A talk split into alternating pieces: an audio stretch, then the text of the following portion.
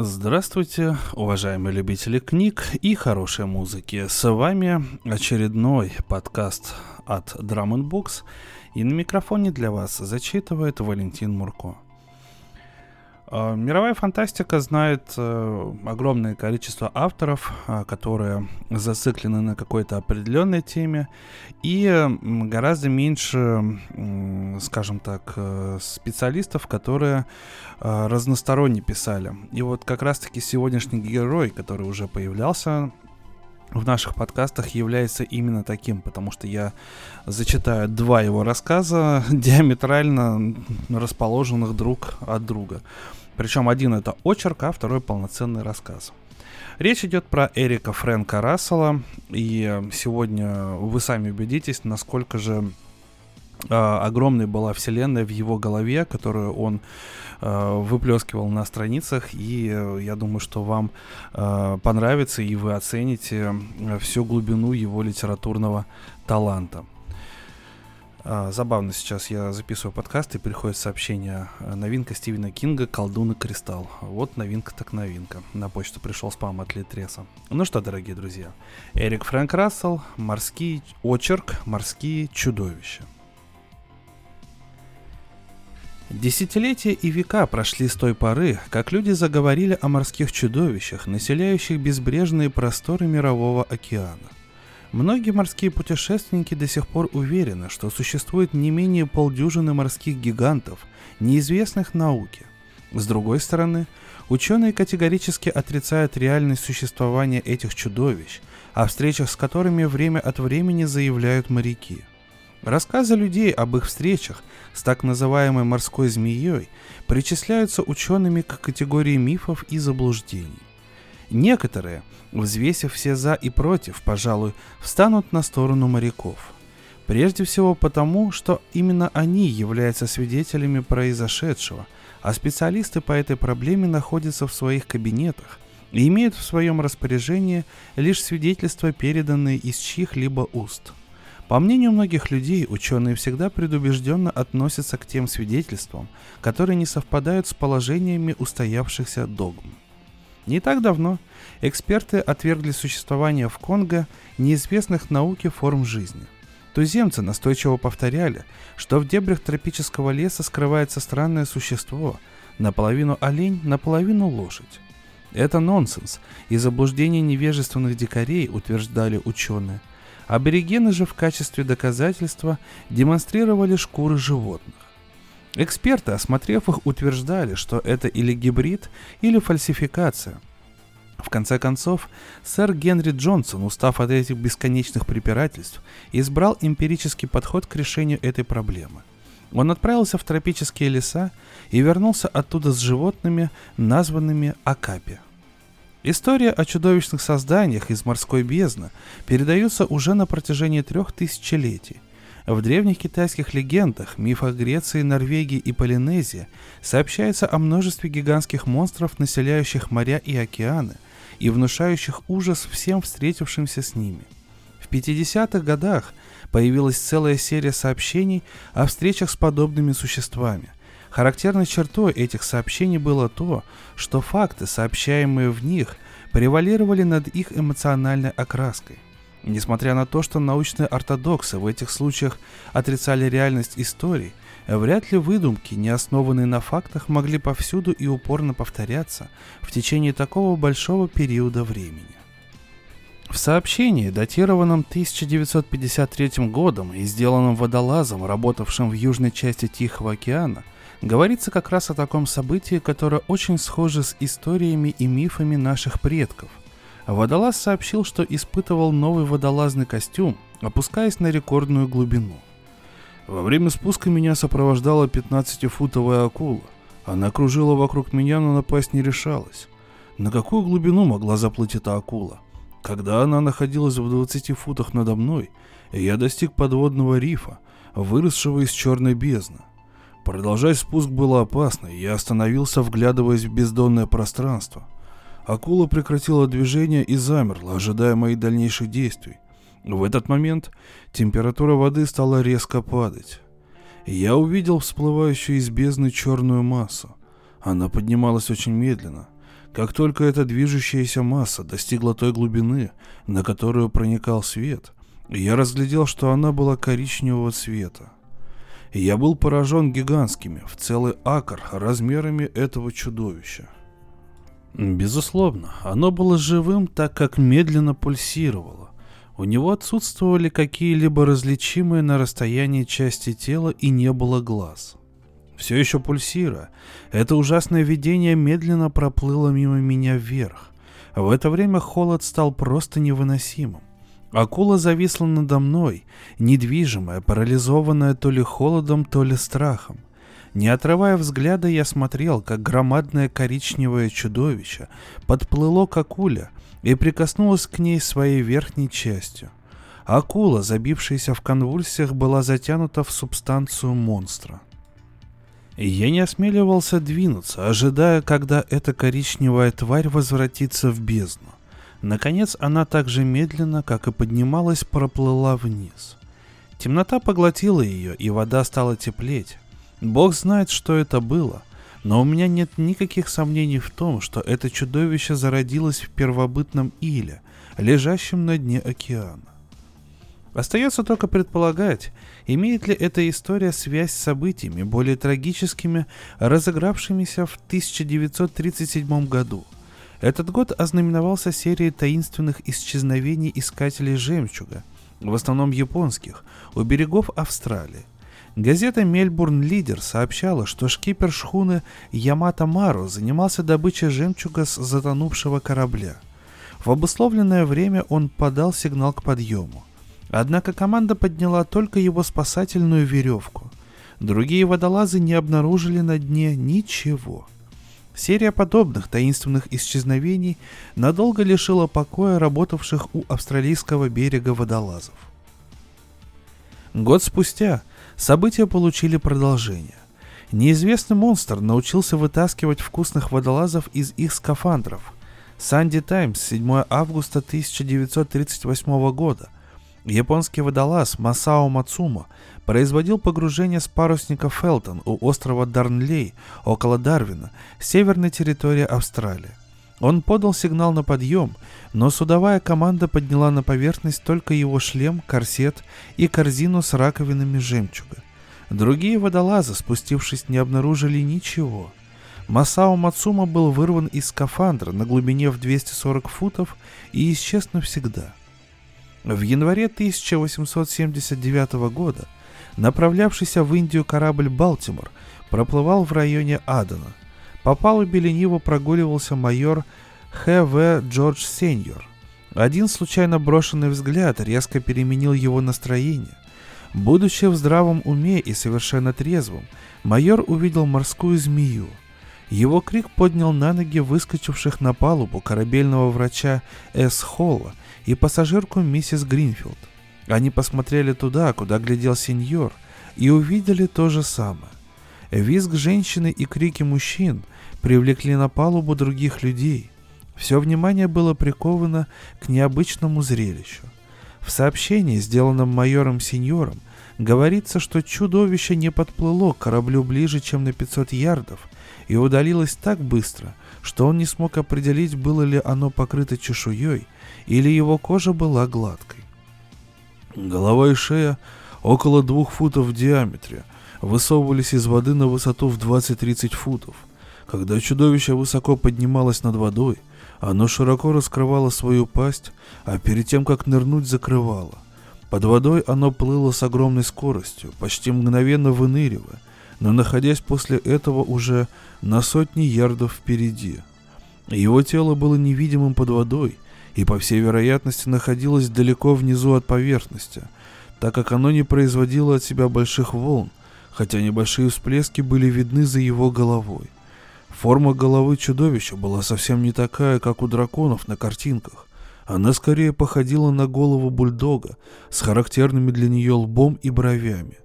Один раз во время движения монстр поднял голову высоко над водой а затем резко уронил ее, как будто это было бревно. Подобные действия вызвали гигантский всплеск высотой в 15 футов, напоминавший по форме пару крыльев. 14 октября 1879 года в 5 часов 30 минут после полудня морская змея была обнаружена в Суэцком канале офицерами и командой британского военного корабля «Филомел». Змея, высунув голову из воды на 15 футов, открыла для обозрения свой плавник. У нее была огромная темно-серая пасть с красноватыми отблесками внутри – Чудовище напоминало существо, с которым ранее встретился Балтимор, да и вело оно себя таким же образом. Еще одну змею видели, когда она сражалась с китом. Утром 5 апреля 1879 года судно из Японии Киушиомару проплывало недалеко от мыса Сейтенол. Капитан корабля Дэвидсон и офицер Маккечни увидели кита, ведущего себя очень странно. Животное пыталось как можно выше выпрыгнуть из моря. Это было настолько необычно, что офицеры взяли бинокли, чтобы получше разглядеть прыгающего кита. Кит снова совершил отчаянный прыжок, и в этот момент они разглядели, что какое-то существо вцепилось в бок кита. Последовал очередной, самый высокий прыжок, и люди увидели огромную змею обхватом с корабельную мачту. Она поднялась над водой на высоту в 30 футов. На долю секунды застыв в воздухе, змея и кит упали в океан и больше не появлялись на его поверхности. В 1874 году холодное коричневое чудовище из бездны опрокинуло шхуну жемчужина. Это происходило на глазах множества свидетелей, находившихся на борту парохода Страфоуэн, следующего из Коломбо в Мадрас – в нескольких индийских газетах были опубликованы их страшные рассказы, которые были полностью подтверждены пятью спасенными членами экипажа «Жемчужины». Жемчужина 150 тонн попала в штиль в точке, соответствующей 8 градусам 50 минутам северной широты и 84 градусам 5 минутам восточной долготы и находилась без движения. В то же время к шхуне приближался пароход Стрефоуэн. Неожиданно в полумиле от жемчужины со стороны ее правого борта на поверхности моря появилась огромная коричневая масса. Команда шхуны определила, что это не был ни кит, ни морская змея, ни скопление водорослей. Взяв ружье, капитан произвел выстрел в сторону неизвестного объекта. Гигантская масса тут же пришла в движение, направляясь к кораблю. Без видимых усилий она опрокинула корабль и скрылась под водой. Подошедший Страфоун подобрал пятерых членов экипажа. Морскую змею видели офицеры с британского корабля «Дедалус». Некоторое время спустя Грефик опубликовал рисунки и описание другой морской змеи, сделанные командой военного корабля «Осборн». Ниже приводится рассказ свидетеля произошедшего Хайнца.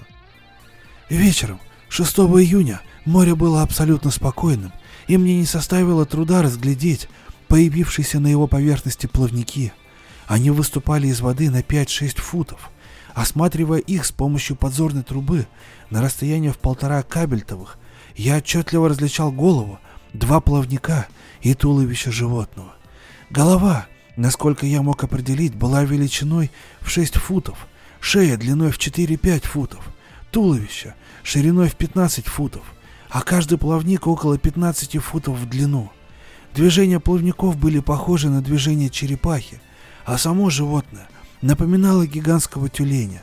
Особое сходство с тюленем придавалось затылочной частью головы. Голова животного не всегда была над водой, а всего лишь появлялась на несколько секунд и вновь исчезала. Двигаясь, животное не производило никакого шума. Сэнди-Бич, маяк на Большом рифе в Австралии, имеет репутацию своего рода трибуны, с которой можно увидеть морских змей. Аборигены с островов Грейт Сэнди и Франусер заявляют, что видели их часто в течение многих веков. Наверное, поэтому появление Мока-Моха, как они их называют, не производит на местных жителей никакого впечатления. Уже говорилось, что у белокожих народов также имеются свидетельства о встречах с подобными созданиями, я всему этому безоговорочно верил до тех пор, пока не прочитал недавно, что австралийское правительство поощряет развитие туризма на Большом рифе. Это сделало меня подозрительным в отношении сообщений подобного рода. По той же причине моя подозрительность усилилась в 30-е годы, когда было открыто или выдумано лохнесское чудовище.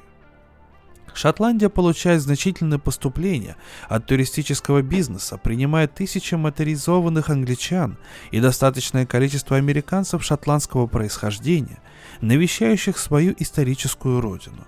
Многие туристы уклоняются от своего пути, чтобы увидеть чудовище, и при помощи хорошей дозы шотландского виски некоторым удается его обнаружить.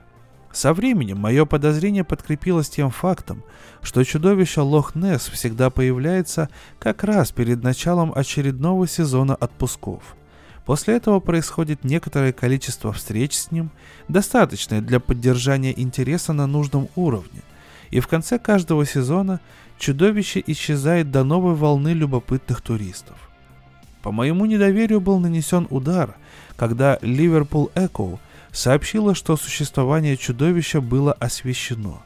Два священника видели его.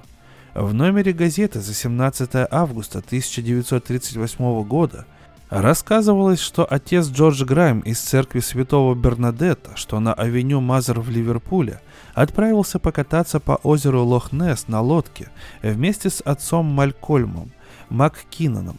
Священники увидели на поверхности озера горб и хвост, Существо было в трехстах ярдах от них и очень быстро двигалось. Простим священникам, что они не стали уповать на помощь Всевышнего, а дружно взялись за весла. Естественно, мы погребли к берегу. Двумя неделями раньше чудовище видели мистер и миссис Юдлоу из Стевентона в Эршире и пятеро их спутников, как сообщает Ливерпуль Эко 30 июля 1938 года. Они рассказали, что оно плыло со скоростью быстроходного катера, имело пять горбов и шею, как у жирафа. Реальные или нереальные подобные существа населяют мировой океан независимо от того, что могут сказать по этому поводу эксперты. Об этом написано капитан-лейтенантом Рупертом Ти Голдом в двух книгах «Факты в пользу существования морской змеи» и «Чудовища озера Лохнес». Возможно, что какое-то неизученное наукой существо действительно могло посещать Лох-Несс, потому что сообщения о его появлениях продолжались и во время Второй мировой войны, когда туризм не существовал. В Daily Mail за 18 августа 1941 года есть заголовок «Лохнесское чудовище снова появилось». Существо всплыло на поверхности около пристани Глендоу, показав длинную змеиную шею к 15-18 футов тела, похожего своей формой на перевернутый корабль. Оно оставалось на виду многих людей в течение 10 минут. За это время чудовище проплыло вблиз берега, расстояние около 7 миль, иногда двигаясь настолько быстро, что в воздух поднимались столбы воды высотой в несколько футов. Оно нырнуло под воду, и исчезла из виду в полумиле от форта Аугустус.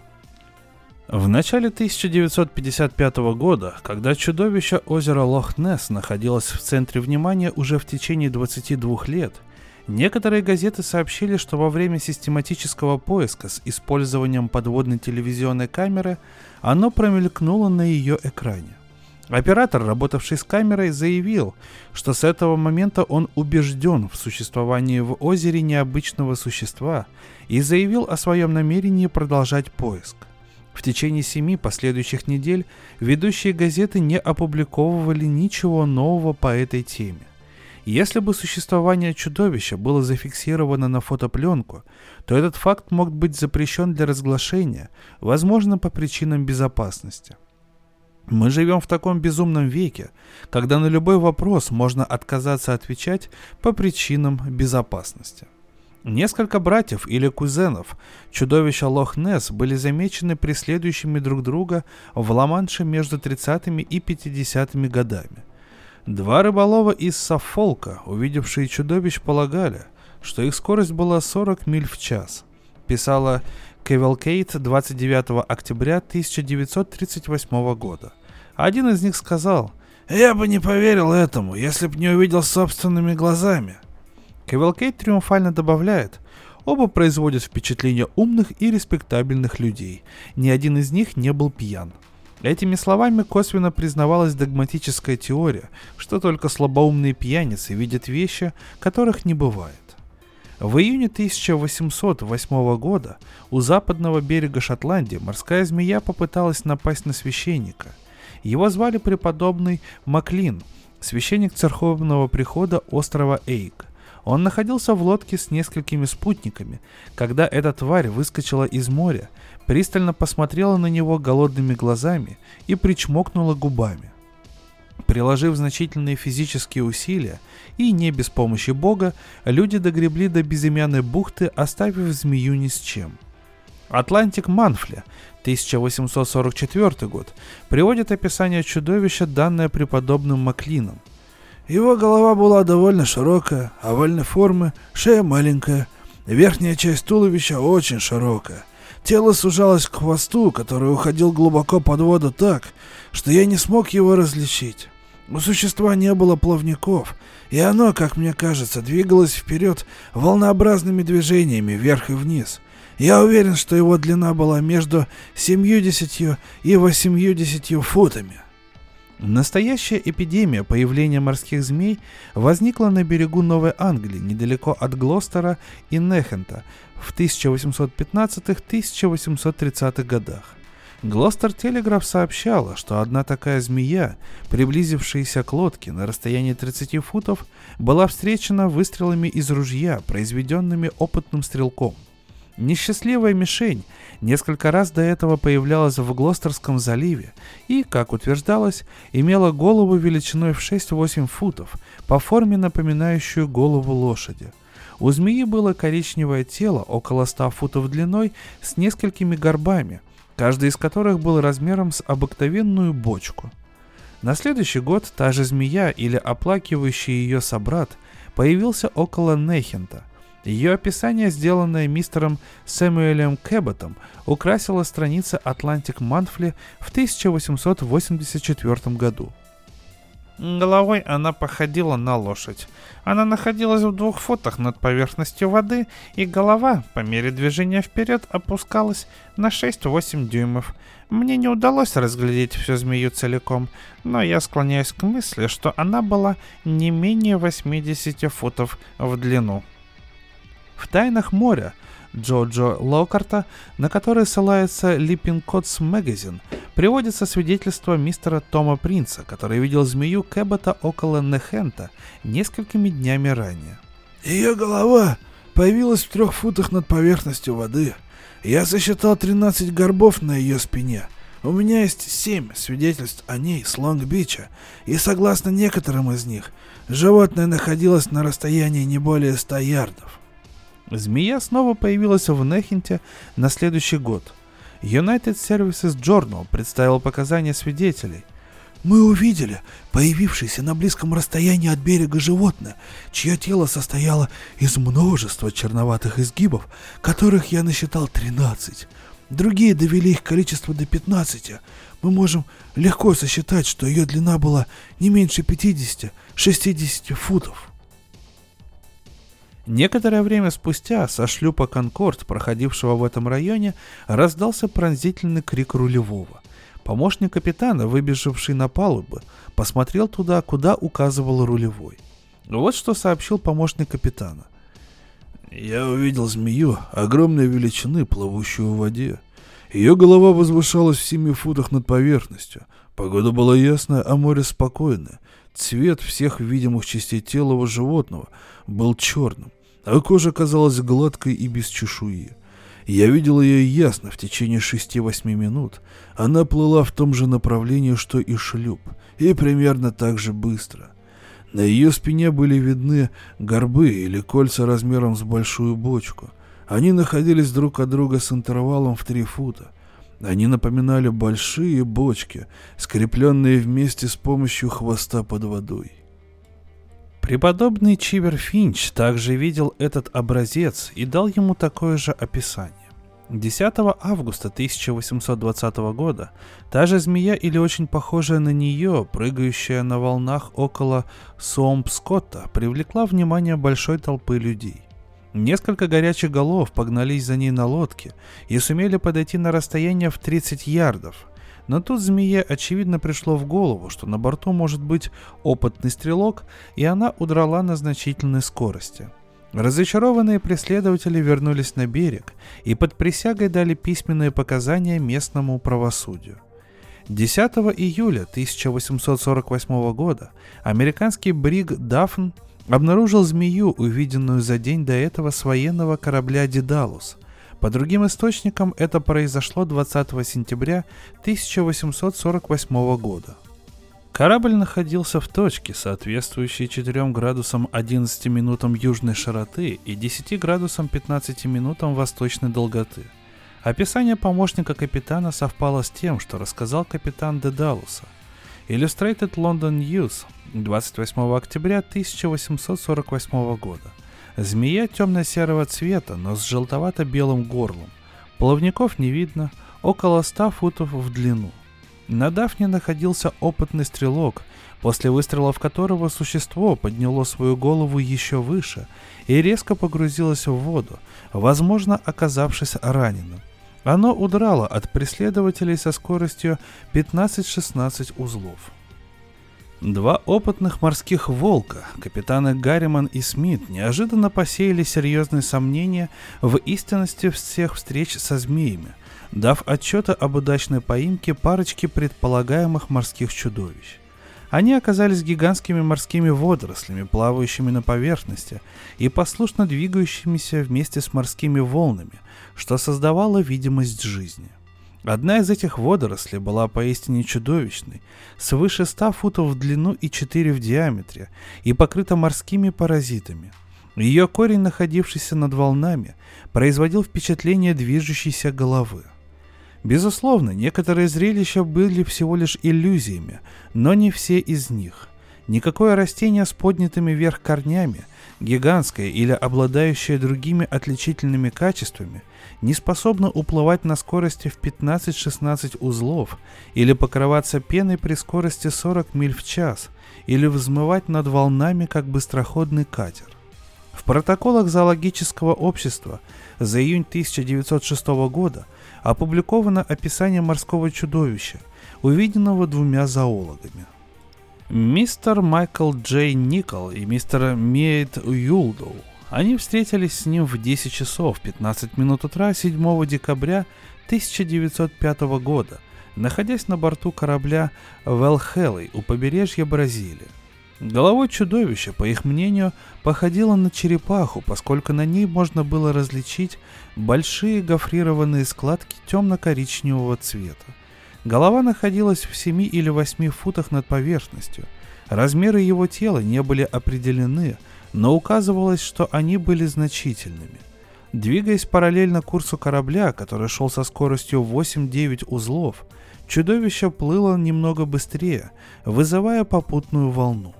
В связи с этим обзор был затруднен. Когда оно ушло под воду, это вызвало высокие волны, возникающие и при погружении подводной лодки. Большинство членов судовой команды Велхелея наблюдало за ним и никто из них никогда ничего подобного не видел. Капитан корабля Кестельен Харрингтон, морской волк, имевший репутацию сверхопытного моряка, шокировал британское адмиралтейство своим рапортом о 200-футовой змее, встреча с которой произошла в 10 милях от острова Святой Елены в 1857 году. Ее голова обладала формой бочки – и была увенчана сморщенным гребешком темного цвета, покрытым несколькими белыми пятнами. Она была исключительно большой длины и медленно плыла по направлению к земле. Я увидел ее, проплывающую в 20 ярдах от моего корабля. Два десятка человек видели ее так же отчетливо, как я и двое моих офицеров. В 1875 году Бостонское общество естествознания в торжественной обстановке обсуждало вопрос о морских чудовищах. Это происходило после того, как одно из них, появившееся у берегов Новой Англии, к своему несчастью было подстрелено людьми с яхты «Принцесс».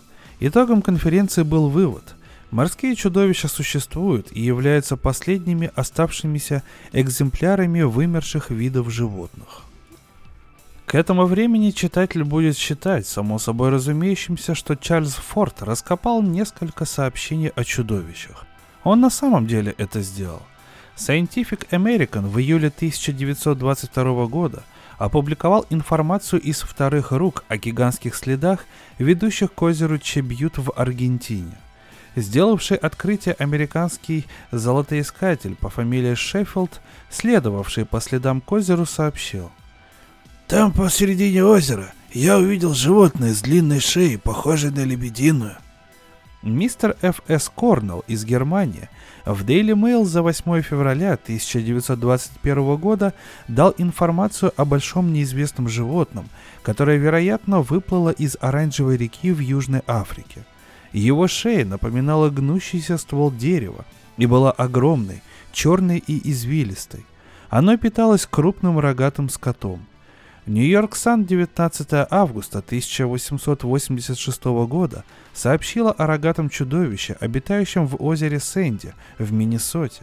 Неизбежный стрелок, на этот раз в лице Кристофера Энсгейта, открыл по нему стрельбу и промахнулся.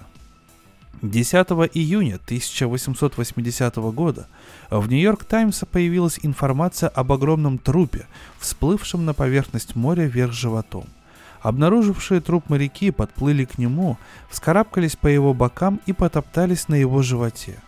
Южноамериканская Cape Times 29 октября 1912 года дала описание морского чудовища, за которым наблюдали многие пассажиры корабля, плывшего 17 октября этого года у западного берега Африки. Гигантское тело было прибито к берегу Флориды 1 декабря 1896 года – Длина тела составляла 21 фут, толщина 7, а весило оно около 7 тонн. American Naturalist отправил на место фотографов. Профессор А. Э. Веррелл заявил, что несмотря на размеры, это только часть существа. Не было никаких предположений о том, что же все-таки умерло. 16 июня 1928 года Нью-Йорк Геральд Трибьюн вышло сообщением о другом теле, найденном на берегу залива Фонсека в Сальвадоре. Тело, достигавшее 90 футов в длину, было в черных и белых полосах. О нем также ничего не знали. Форд перелистывал страницы газет. Толстые чудовища и тонкие, волосатые и длиннорылые, словом, чудовище на любой вкус. Если мы не хотим просидеть с ним месяц, то нам необходимо его оставить. Средством для бегства может послужить его наследник и преемник – журнал общества тинейджеров «Даут». В 20 номере Даута сообщается о скелете чудовища, найденном между Эффингемом и заливом Юзлес на западном берегу острова Ванкувер. Скелет имел более 45 футов в длину. Другой найденный 4 сентября 1947 года у Лин-Бич в Бостоне 50 футов или длиннее. Тиффани Фейер не без юмора сообщает, а этот скелет отправлял Чарльза Ханса из Associated Press в библиотеку, но он ухитрился написать несколько статей по данной теме, ни разу не заглянув в работы Руперта Голда или Чарльза Форта. Морское чудовище в течение трех дней находилось в заливе Инверберви, недалеко от шотландского местечка Кинкардайн. Об этом говорится в сообщении, датированном 5 октября 1947 года. Хозяин местного рыболовецкого хозяйства сказал, что он не видел ничего подобного за 23 года своей жизни в этом районе. 9 декабря 1947 года Р.Е. Ферстер, директор Канадского исследовательского совета по проблемам рыболовства, прокомментировал находку ванкуверского скелета. Он сообщил, что находится в полной растерянности. «Это самый необычный образец из всех, встречавшихся мне ранее. Другой эксперт, доктор Альфред Тестон из Тихоокеанской биологической станции, сообщил лишь только то, что скелет определенно не принадлежит ни киту, ни акуле. Что касается Ферстера, то позднее он изменил свое мнение, высказав предположение, что это все-таки скелет акулы. В журнале Даут собраны свидетельства о чудовищах и всех сверхъестественных явлениях за последние 20 лет – и, вероятно, эта работа будет продолжена. Журнал Nature, другой источник, из которого можно черпать сведения по этой проблеме, Он обычно тщательно изучает каждый факт, однако менее плодовит. Мне кажется, что в данный момент было бы мудрее направить интересующихся читателей к этим источникам, чем цитировать их здесь. Одна из самых больших трудностей в подобного рода работе заключается в том, чтобы понять, когда нагромождение всевозможных свидетельств перестает впечатлять читателей и становится утомительным. У меня существует искушение продолжать перечисление этих фактов и привести все, что относится к этому делу, но, по-моему, достаточно будет сказать, что количество свидетельств и фактов может быть без труда увеличено в 4 раза. Наша планета на три пятых состоит из воды. Несмотря на все, наши корабли, самолеты, подводные лодки, водолазные костюмы и инструменты для использования под водой, обширные просторы океана скрыты от постоянного наблюдения, а сверхглубокие районы никогда не исследовались. Теперь мы много знаем о морях, но для того, чтобы узнать их полностью, необходимо пройти очень долгий путь. Как доказательство можно привести такой факт. В течение многих веков мадагаскарцы ловили рыбу, имеющую зачатки передних конечностей. Для них это было привычно и не вызывало никаких вопросов, но для ученых, приверженных догмам, эта рыба настоящее чудовище. Один дотошный исследователь, увидевший эту рыбу, определил в ней целоканта, создание, вымершее приблизительно 10 миллионов лет назад или как минимум 5. В 1954 году, собрав все поступившие сообщения о целоканте, я сосчитал, что их общее количество было равно 16. В 15 из них рассказывалось о пойманных целокантах, а в одном случае он был сфотографирован плавающим под водой. Совсем неплохо для рыбы, которой предписывалось полное исчезновение в незапамятные времена. В Манчестер Гардиан от 15 ноября 1954 года появилась информация агентства Рейтер о том, что на Коморском архипелаге около Мадагаскара был пойман первый живой целокант. В последующих сообщениях из различных источников указывалось, что рыба была помещена в специальную емкость, где она с удовольствием плавала. 27 ноября 1955 года в Ливерпул Эко Райтер сообщила, что был найден моллюск исключительно маленьких размеров, способный проходить сквозь игольное ушко. Это известие отодвинуло целоканта на задний плав. После того, как в проливе Лонг-Айленд нашли 9 таких моллюсков древнейшего происхождения, было объявлено, что ничего более допотопного никогда ранее не находили. Сопоставив размеры найденных существ и той изученной территории, на которой они были найдены, я делаю вывод, что 100-футовой морской змее намного легче избежать своей поимки на трех пятых площади нашей планеты, чем крошечному моллюску затаиться от открытия в проливе Лонг-Айленд. Моллюск и целокант скрывались от науки очень долгое время. У меня нет сомнения в том, что в Мировом океане еще существуют другие большие существа, скрывающиеся от глаз человека. Ну что ж, дорогие друзья, такой вот очерк от Эрика Фрэнка Рассела, больше похожий на некую статью с э, приведенными а, заметками из газет, в которых рассказывалось о том, как люди сталкивались э, с гигантскими существами в море. Ну вот, казалось бы, да, а, Эрик Фрэнк Рассел написал про а, монстров и так далее. И вот, пожалуйста, о чем я говорил в самом начале, второй рассказ, который я сегодня зачитаю, вошел в сборник «Безработный робот», и весь сборник посвящен а, рассказам различных авторов, где фигурируют, естественно, роботы. То есть, казалось, монстры и роботы. Настолько диаметрально друг от друга расположены эти понятия, но в голове Эрика Фрэнка Рассела они, в принципе, хорошо уживаются. Поэтому почему бы нет?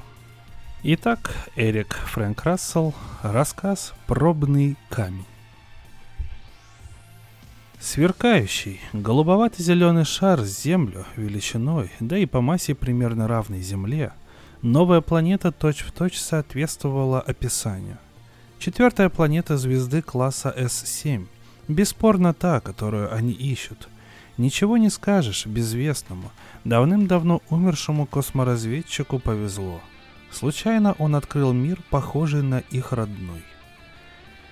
Пилот Гарри Бентон направил сверхскоростной астрокрейсер по орбите большого радиуса, А тем временем два его товарища обозревали планету перед посадкой. Заметили огромный город в северном полушарии, градусах в семи от экватора, на берегу моря. Город остался на том же месте. Другие города не затмили его величием, а ведь 300 лет прошло с тех пор, как был составлен отчет. «Шаксом Бендер», — объявил навигатор Стив Рэндалл. «Ну и имечко же выбрали планете». Он изучал официальный отчет косморазведчика давних времен, по следам которого они сюда прибыли. Хуже того, Солнце они называют Гвилп. А я слыхал, что в секторе Ботса есть планета Плаб. Подхватил борт-инженер Джо Гиберт. Более того, произносить это надо, как будто сморкаешься. Нет уж, пусть лучше будет Шаксим Бендер. Это хоть выговорить можно. Попробуй-ка выговорить название столицы, предложил Рэндалл и медленно произнес. Шфлодрита Шаксамбендер. Он прыснул при виде растерянного лица Гиберта. В буквальном переводе «самый большой город планеты». Но успокойся, в отчете сказано, что туземцы не ломают себе язык, а называют столицу сокращенно – Тафло. Держитесь. Вмешался Бентон. Идем на посадку. Он яростно налег на рычаги управления, пытаясь в то же время следить за показаниями шести приборов сразу. Крейсер сорвался с орбиты, пошел по спирали на восток, врезался в атмосферу и прошил ее насквозь. Чуть погодя, он с ревом описал последний круг совсем низко над столицей, а за ним на 4 мили тянулся шлейф пламени и сверхраскаленного воздуха. Посадка была затяжной и мучительной. Крейсер, подпрыгивая, долго катился по лугам. Извиваясь в своем кресле, Бентон заявил с наглым самодовольством. «Вот видите, трупов нет. Разве я не молодец?» «Идут». Перебил его Рэндалл, приникший к боковому иллюминатору. «Человек десять, если не больше, и все бегом». К нему подошел Гиберт и тоже всмотрелся в бронированное стекло.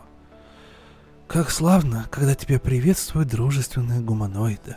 Особенно после всех подозрительных или враждебных существ, что нам попадались. Те были похожи на плод воображения, распаленного венерианским ужином из десяти блюд. «Стоят у люка», — продолжал Рендер. Он пересчитал туземцев. «Всего их двадцать». И нажал на кнопку автоматического затвора. «Впустим?» Он сделал это не колеблясь, вопреки опыту, накопленному во многих чужих мирах. После вековых поисков были открыты лишь три планеты с гуманоидным населением, и эта планета одна из трех. А когда насмотришься на чудовищ, то при виде знакомых человеческих очертаний на душе теплеет. Появляется уверенность в себе. Встретить гуманоидов в дальнем космосе все равно, что попасть в колонию соотечественников за границей. Туземцы хлынули внутрь поместилось человек 12, а остальным пришлось ожидать снаружи. Приятно было на них смотреть. Одна голова, два глаза, один нос, две руки, две ноги, десять пальцев. Старый добрый комплект. От команды крейсера туземцы почти ничем не отличались, разве только были пониже ростом, поуже в кости, да кожа у них была яркого, насыщенного цвета меди. Предводитель заговорил на древнем языке космолингва – старательно произнося слова, будто с трудом вызубрил их у учителей, передававших эти слова из поколения в поколение. «Вы земляне?»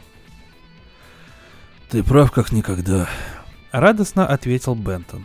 «Я пилот Бентон. На этих двух кретинов можешь не обращать внимания. Просто бесполезный груз».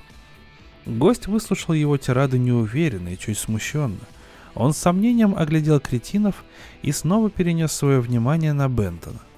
«Я филолог Дорка, один из тех, кому доверено было сохранить ваш язык до сегодня. Мы вас ждали. Фрейзер заверил нас, что рано или поздно вы явитесь.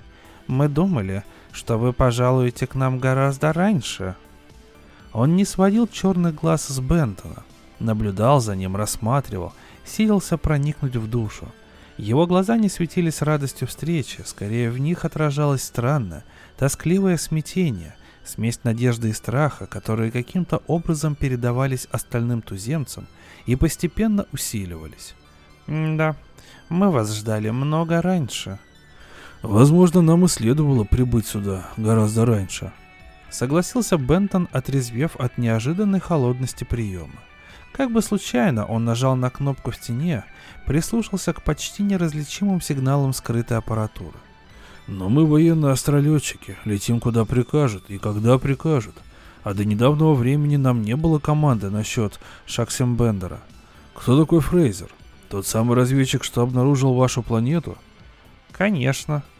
«Хм, Наверное, его отчет затерялся в бюрократических архивах, где, возможно, до сих пор пылится масса других бесценных отчетов.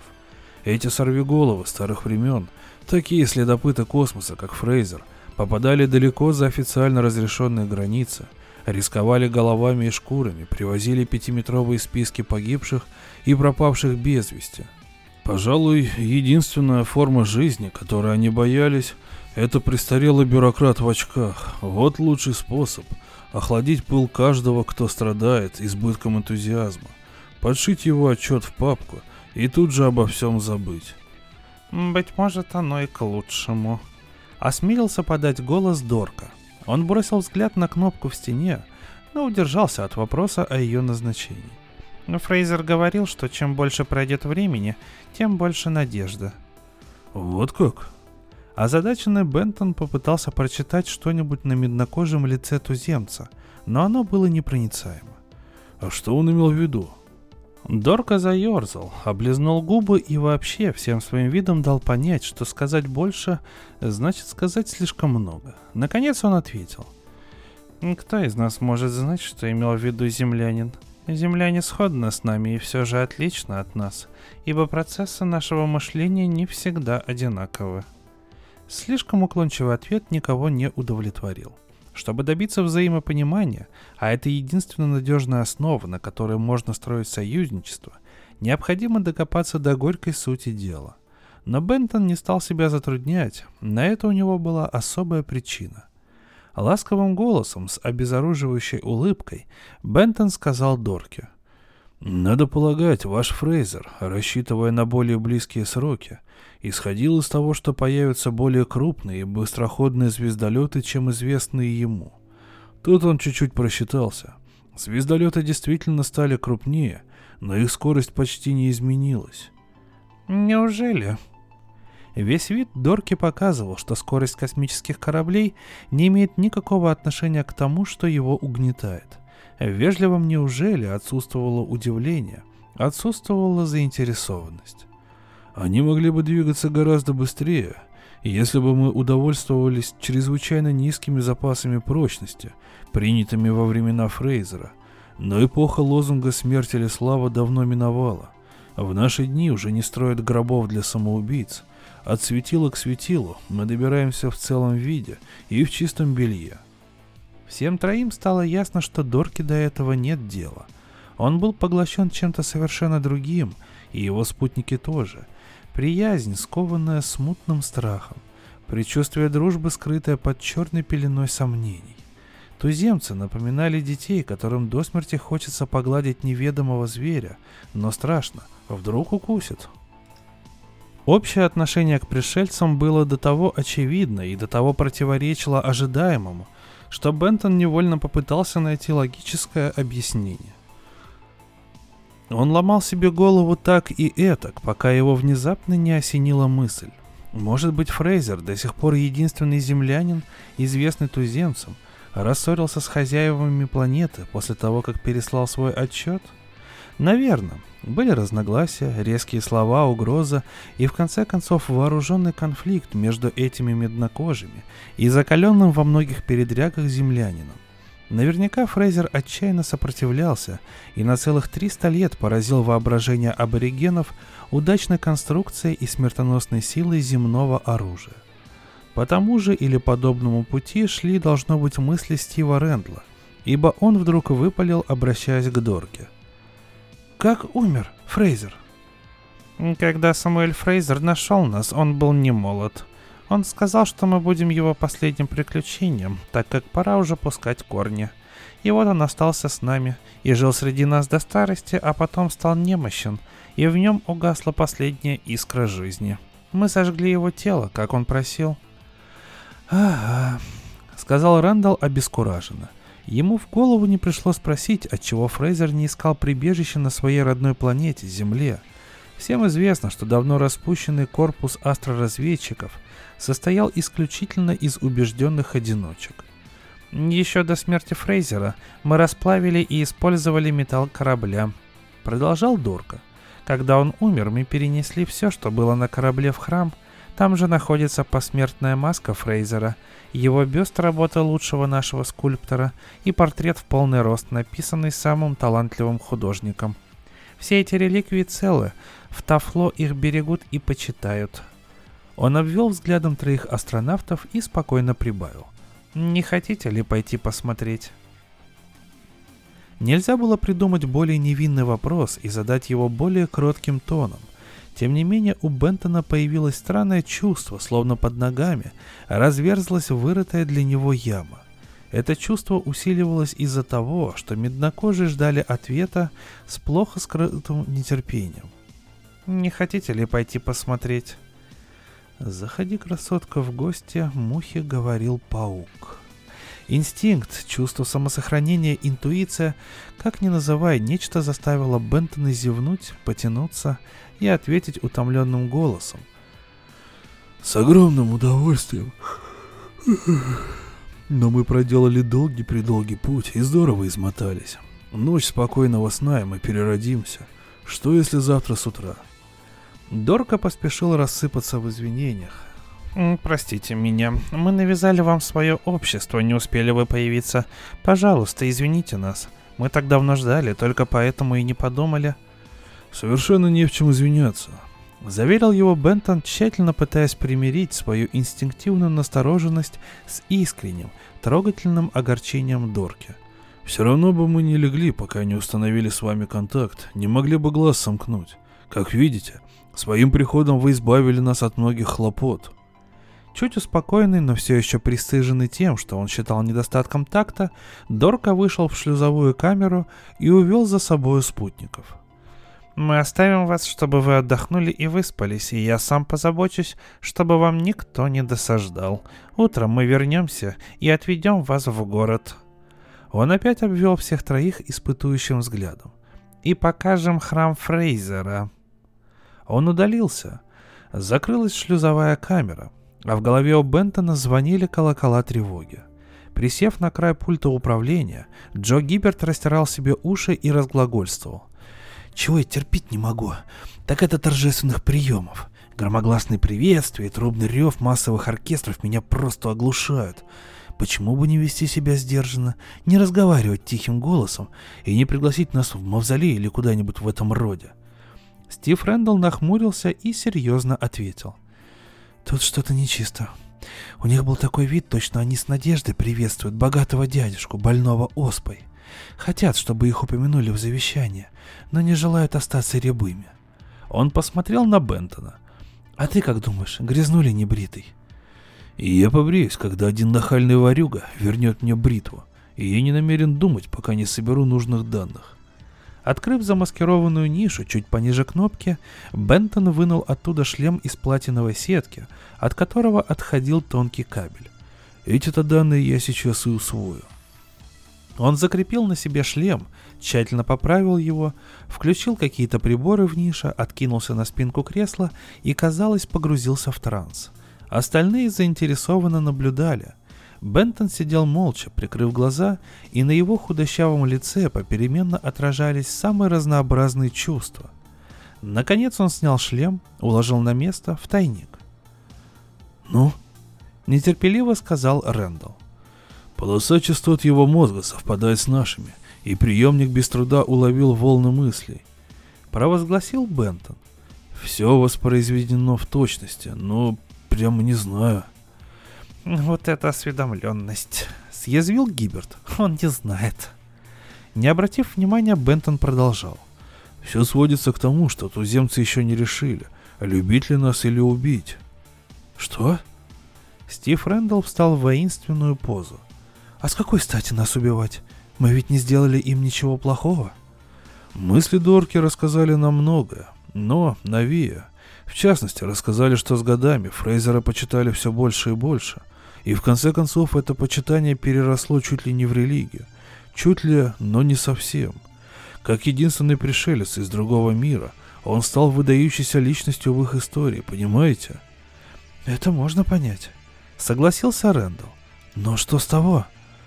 Триста лет создали ореол святости вокруг всего, что говорил и делал Фрейзер. Вся полученная от него информация сохраняется дословно. Его советы лелеются в памяти. Его предостережениями никто не смеет пренебречь. На миг Бентон задумался. А Фрейзер предостерегал их. Велел опасаться земли, какой она была в его время. А велел он при первом же случае снять с нас живых кожу. Осведомился Гиберт. Нет, этого он как раз не говорил. Он предупредил их, что земляне, те, которых он знал, сделают выводы не в их пользу. Это принесет им страдания и горе. И может случиться так, что они будут вечно сожалеть о контакте между двумя планетами, если у них не хватит ума и воли насильно прервать вредный контакт. Фрейзер был стар, находился в последнем путешествии и собирался пустить корни. Заметил Рэндалл. Знаю я таких. Еле на ногах держатся, ходят вооруженные до зубов и считают себя молодцами, а на самом деле весь заряд давно вышел. Этот тип слишком много времени провел в космосе и свихнулся. Пари держу, ему нигде не было так хорошо, как в летящем звездолете. Все может быть. В голосе Бентона послышалось сомнение. Но вряд ли. Жаль, что мы ничего не знаем об этом Фрейзере. Для нас он только забытое имя, извлеченное на свет Божий из письменного стола какого-то бюрократа. В свое время я стану тем же. Меланхолически вставил Гиберт. Так или иначе, одним предупреждением он не ограничился, последовало второе, чтобы они не слишком-то спешили нас отвадить, ибо не исключено, что тогда они потеряют лучших своих друзей. Характеры людей меняются, поучал Фрейзер туземцев. Любое изменение может послужить к лучшему, и настанет день, когда Шаксом Бендеру нечего будет бояться. Чем позднее мы установим с ним контакт, утверждал он, тем дальше продвинемся на пути к будущему, тем выше вероятность перемен. Бентон принял озабоченный вид.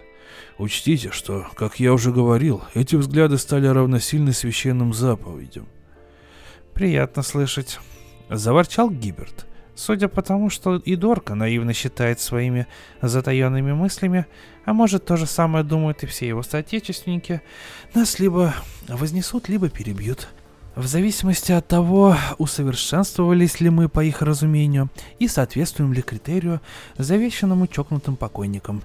Но кто он такой, собственно, чтобы судить, дозрели мы до общения с туземцами или нет? По какому признаку намерены определить это сами туземцы? Откуда им знать, изменились ли мы? И как изменились за последние 300 лет? Не понимаю. Бентон перебил его. Ты попал своим грязным пальцем как раз в больное место. Они считают, что могут судить. Даже уверены в этом. Каким образом? Если мы произнесем два определенных слова при определенных обстоятельствах, то мы пропали. Если не произнесем, все в порядке. Гиберт с облегчением рассмеялся. Во времена Фрейзера на звездолетах не устанавливались мыслефоны, их тогда еще не изобрели. Он не мог их предвидеть. Правда ведь? Безусловно. Значит, продолжал Гиберт, которого забавляла простота ситуации. Ты нам только скажи, какие обстоятельства представлял себе Дорка, и что это за роковые слова, а мы уж придержим языки и докажем, что мы славные ребята.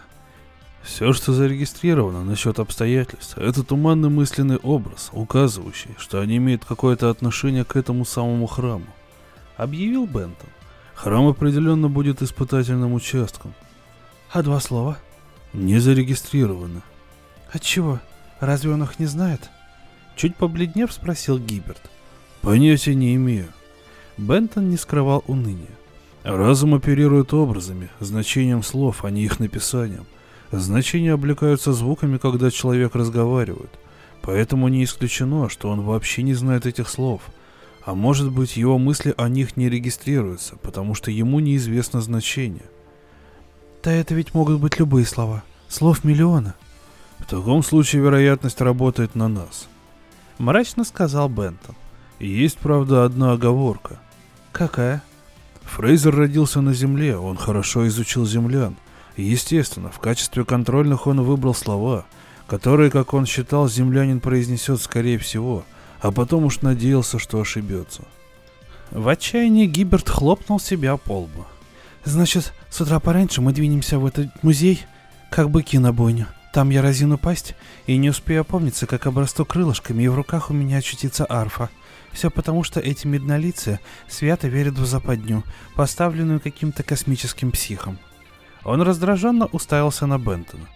«Так как, удерем отсюда, пока не поздно, и доложим обстановку на базе, или рискнем остаться?» «Когда это флот отступал?» Вопросом же ответил Бентон.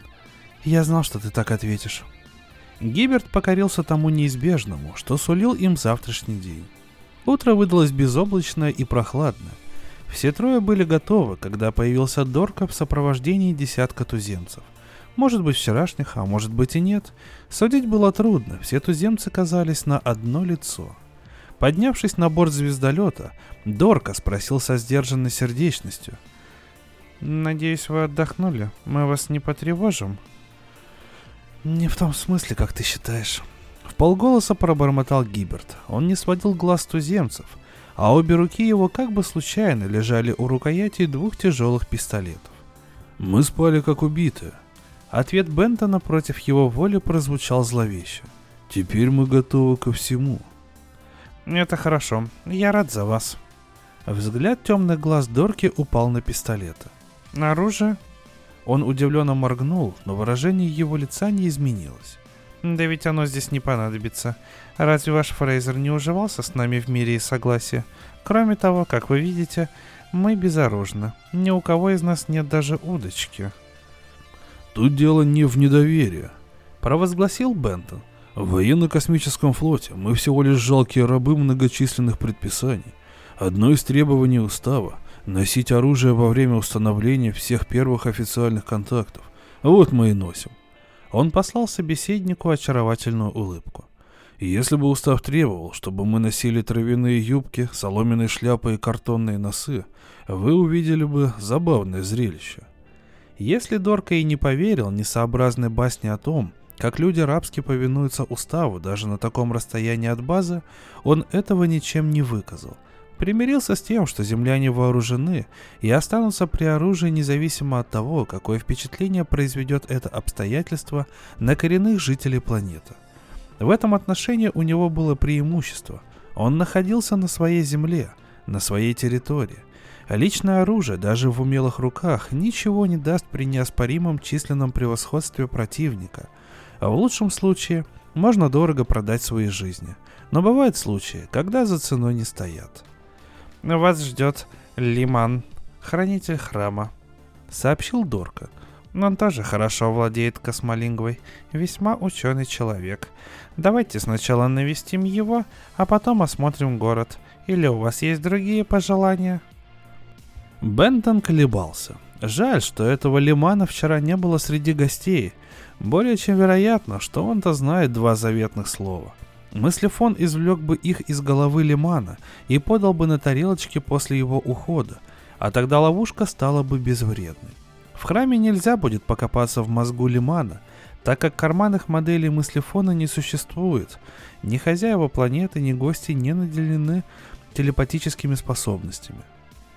В храме вокруг них будут толпиться туземцы – Бесчисленное множество туземцев, одержимых страхом неведомых последствий, следящих за каждым движением пришельцев, впитывающих каждое слово, выжидающих, выжидающих, и так до тех пор, пока кто-то из космонавтов сам не подаст сигнала к бойне. Два слова, нечаянно произнесенных слова, удары, борьба, потные тела, проклятия, тяжелое дыхание, быть может, даже выстрел другой. Два слова и смерть а потом примирение с совестью, заупокойная служба над трупами. Медные лица исполнены печали, но светятся верой, и по храму разносится молитва. Их испытали согласно твоему завету, и с ними поступили согласно твоей мудрости. Их бросили на весы праведности, и их чаша не перетянула меру. Хвала тебе, Фрейзер, за избавление от тех, кто нам не друг. Такая же участь постигнет команду следующего звездолета и того, что придет за ним, и так до тех пор, пока Земля либо не отгородит этот мир от главного русла межгалактической цивилизации, либо жестоко не усмирит его. «Итак, чего вы желаете?» Настаивал Дорка с любопытством, глядя ему в лицо. Вздрогнув, Бентон отвлекся от своих бессвязных мыслей. Он сознавал, что на него устремлены все глаза – Гиберт и Рэндалл нервничали. Лицо Дорки выражало лишь вежливую заботу, ни в коей мере не кровожадность и не воинственность. Конечно, это ничего не значило. Откуда-то донесся голос. Бентон не сразу понял, что это его собственный. Когда это флот отступал? Громко и твердо Бентон сказал. Сначала пойдемте в храм. Ничем, ни внешностью, ни осанкой – Лиман не напоминал первосвященника чужой инопланетной религии. Ростом выше среднего, по местным понятиям. Спокойный, важный и очень старый, он был похож на безобидного дряхлого библиотекаря, давно укрывшегося от обыденной жизни в мире пыльных книг. «Вот это», — сказал он Бентону. Фотографии земной семьи, которую Фрейзер знал только в детстве. Вот его мать, вот его отец, а вот это диковинное мохнатое существо он назвал собакой. Бентон посмотрел, кивнул, ничего не ответил. Все это очень заурядно, очень банально. У каждого бывает семья, у каждого есть отец и мать, а у многих своя собака. Он изобразил горячий интерес, которого не испытывал, и попробовал прикинуть на глаз, сколько в комнате туземцев. От 60 до 70. Да и на улице толпа. Слишком много. С любопытством педанта Лиман продолжал. У нас таких тварей нет, а в записках Фрейзера они не упомянуты. Что такое собака? Вопрос. На него надо отвечать, придется открыть рот и заговорить. 60 пар глаз, если не больше, прикованы к его губам. 60 пар ушей, если не больше прислушиваются и выжидают. Неужто настала роковая минута? Мышцы Бентона непроизвольно напряглись в ожидании удара ножом в спину, и он сделанной беспечностью разлепил губы. «Домашнее животное, преданное, смышленое». Ничего не случилось. Ослабло ли чуть-чуть напряжение, или оно с самого начала существовало лишь в обостренном воображении Бентона, теперь не угадаешь. Лиман показал какой-то предмет и, держа его как драгоценнейшую реликвию, проговорил. Эту вещь Фрейзер называл своим неразлучным другом. Она приносила ему великое решение, хотя нам непонятно, каким образом. Это была старая, видавшая виды, покрытая трещинами трубка. Она наводила только на одну мысль, как жалкие личные сокровища, когда их владелец мертв. Бентон понимал, что надо что-нибудь сказать, но не знал, что именно. Гиберт и Рэндалл упорно притворялись немыми.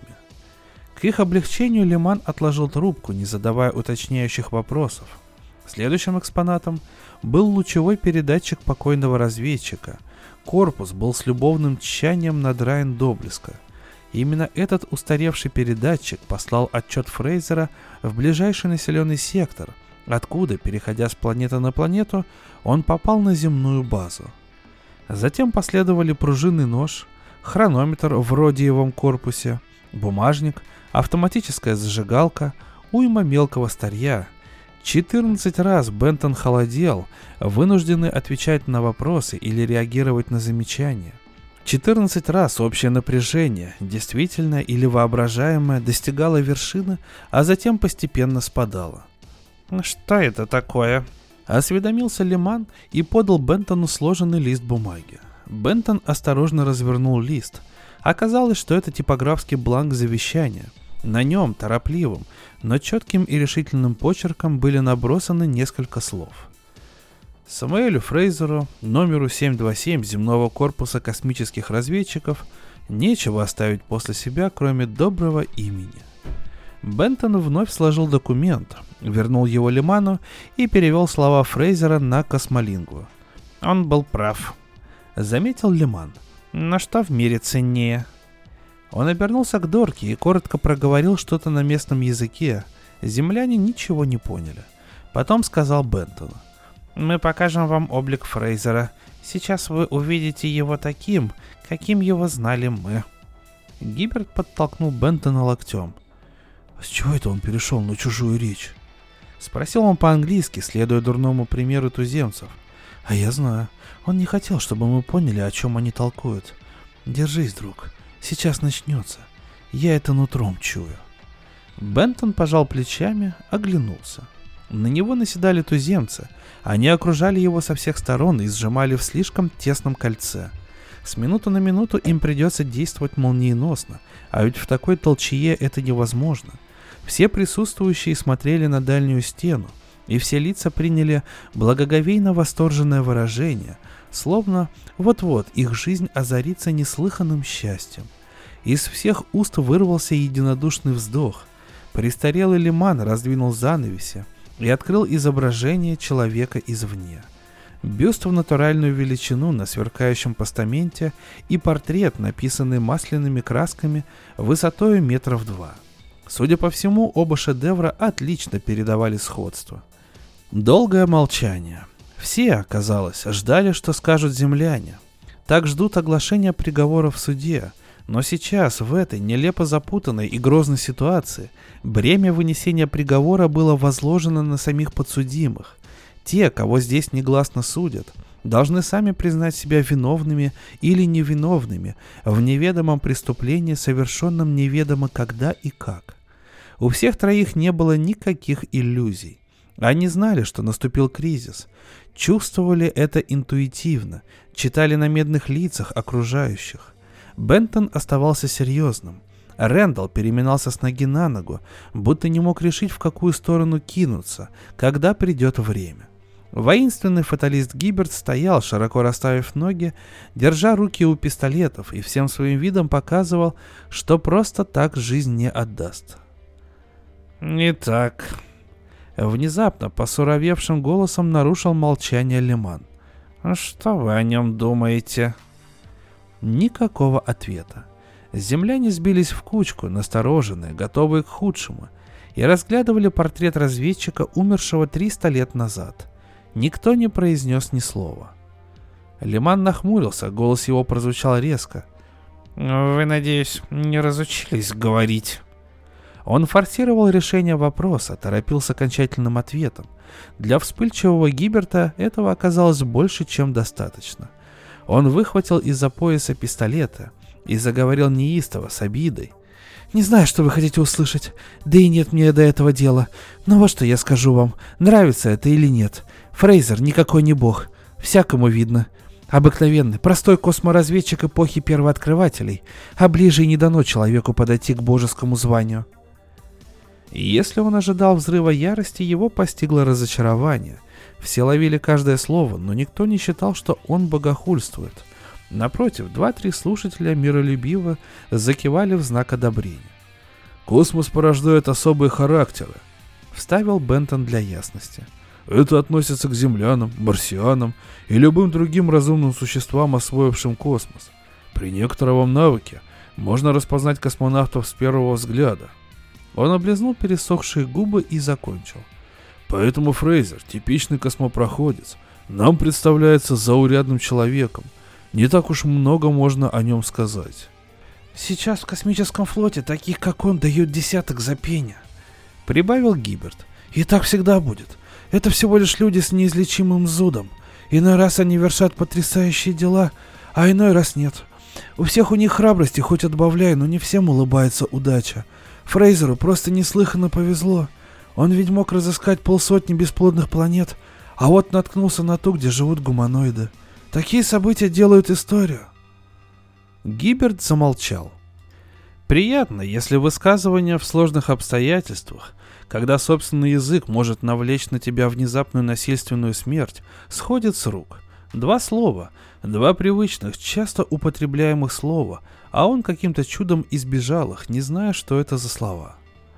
«Больше вам нечего сказать?» — спросил внимательно наблюдающий за ними Лиман. Бентон мирно ответил. «Да нет. Пожалуй, можно добавить, что нам было приятно увидеть изображение Фрейзера. Жаль, его нет в живых. Он бы обрадовался, что земля наконец-то откликнулась на его зов. На мрачном лице Лимана медленно проступила улыбка. Он подал туземцам какой-то неуловимый знак и задернул картину за навесями. Теперь, когда вы тут все осмотрели, Дорка проведет вас в городской центр. Высокопоставленные особы из нашего правительства горят желанием побеседовать с вами. Разрешите сказать, как я рад нашему знакомству. Надеюсь, в скором времени к нам пожалуют и другие ваши соотечественники. У нас есть еще одно дело. Поспешно прервал его Бентон. Нам бы хотелось переговорить с тобой с глазу на глаз. Слегка удивленный Лиман указал на одну из дверей. «Хорошо, пройдите сюда, пожалуйста». Бентон потянул Дорку за рукав. «И ты тоже. Это и тебя касается». В уединенной комнате Лиман усадил землян в кресло, сел сам. «Итак, друзья мои, в чем дело?» «Среди новейшей аппаратуры на нашем звездолете», — начал Бентон. «Есть такой робот-хранитель. Он читает мысли любых разумных существ, у которых процессы мышления подобны нашим.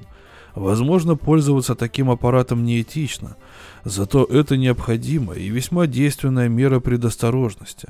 Предупрежден значит вооружен, понимаете? Он лукаво улыбнулся. Мы прочитали мысли Дорки. «А что?» Воскликнул Дорка, вскочив на ноги. Из них мы узнали, что нам грозят туманная, но несомненная опасность. Продолжал Бентон. По ним выходило, что вы нам друзья, что вы хотите и надеетесь стать нашими друзьями. Но какие-то два слова откроют вам нашу враждебную сущность и покажут, что нас надо встретить как врагов. Если мы произнесем эти слова, нам конец. Теперь мы, конечно, знаем, что не произнесли этих слов, иначе мы бы сейчас не беседовали так мирно. Мы выдержали испытания. Но все равно я хочу спросить. Он подался вперед, проникновенно глядя на Лимана. Какие эти слова? Задумчиво потирая подбородок, ничуть не огорченный услышанным, Лиман ответил. Совет Фрейзера был основан на знании, которым мы не владели и владеть не могли. Мы приняли этот совет, не задавая вопросов, не ведая, из чего исходил Фрейзер и каков был ход его рассуждений, ибо осознавали, что он черпает из кладезя звездной мудрости, недоступной нашему разумению – он просил, чтобы мы вам показали его храм, его вещи, его портрет. И если вы скажете два слова... Какие два слова? Настаивал Бентон.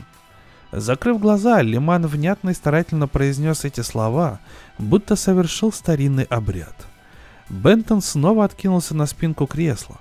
Он ошеломленно уставился на Рэндла и Гиберта. Те ответили таким же взглядом. Все трое были озадачены и разочарованы. Наконец Бентон спросил. «Это на каком же языке?» «На одном из языков Земли», — заверил его Лиман. «На родном языке Фрейзера». «А что это значит?» «Ну вот уж не знаю». Лиман был озадачен не меньше землян. Понятия не имея, что это значит, Фрейзер никому не объяснил смысла, и никто не просил у него объяснений — мы заучили эти слова и упражнялись в их произношении, ибо то были завещанные нам слова предостережения, вот и все. «Ума не приложу», — сознался Бентон и почесал в затылке. «За всю свою многогрешную жизнь не слышал ничего похожего». Если это земные слова, они, наверное, слишком устарели, и сейчас их помнит в лучшем случае какой-нибудь заумный профессор, специалист по мертвым языкам. Предположил Рэндалл. На мгновение он задумался, потом прибавил.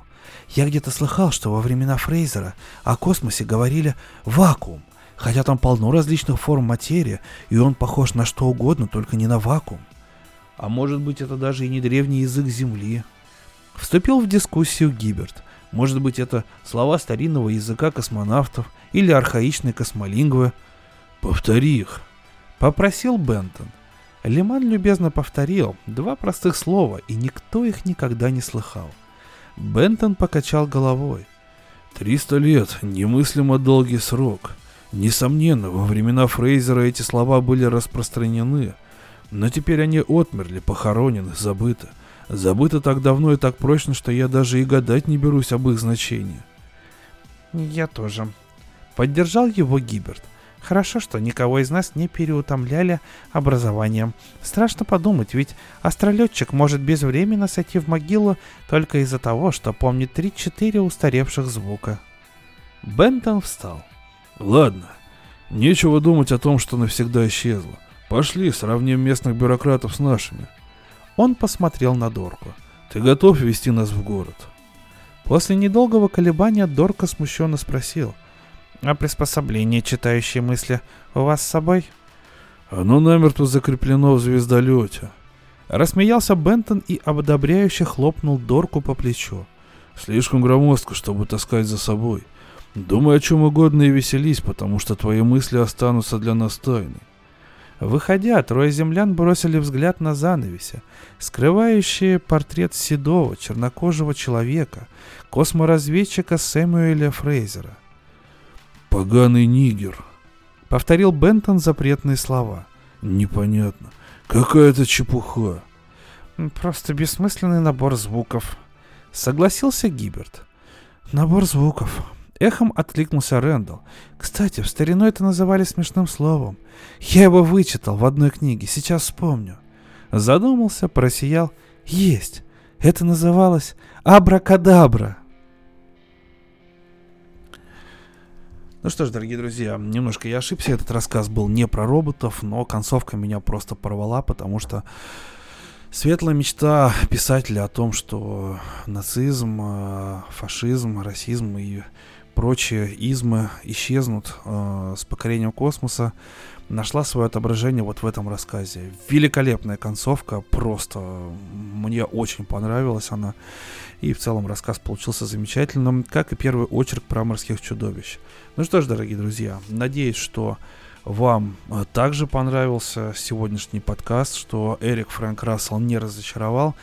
И в очередной раз, так как по, пока что там уже вышло 5 выпусков дополнительных, но нету еще ни одной, ни одного подписчика, приглашаю вас на свой Patreon канал, где каждую среду выходят новые подкасты, там за символические денежки а, они выходят. И я вас прошу подписаться, оформлять подписку, потому что Сейчас у нас март, я думаю, что к лету я целиком полностью перейду на Patreon, где буду выкладывать э, свои подкасты, но, наверное, в гораздо больших объемах, так как э, я буду, ну, понятно, не требовать, но я буду просить вас подписываться и, естественно, буду взамен давать контент как можно больше. Возможно, даже и текстовый еще, но там варианты будут.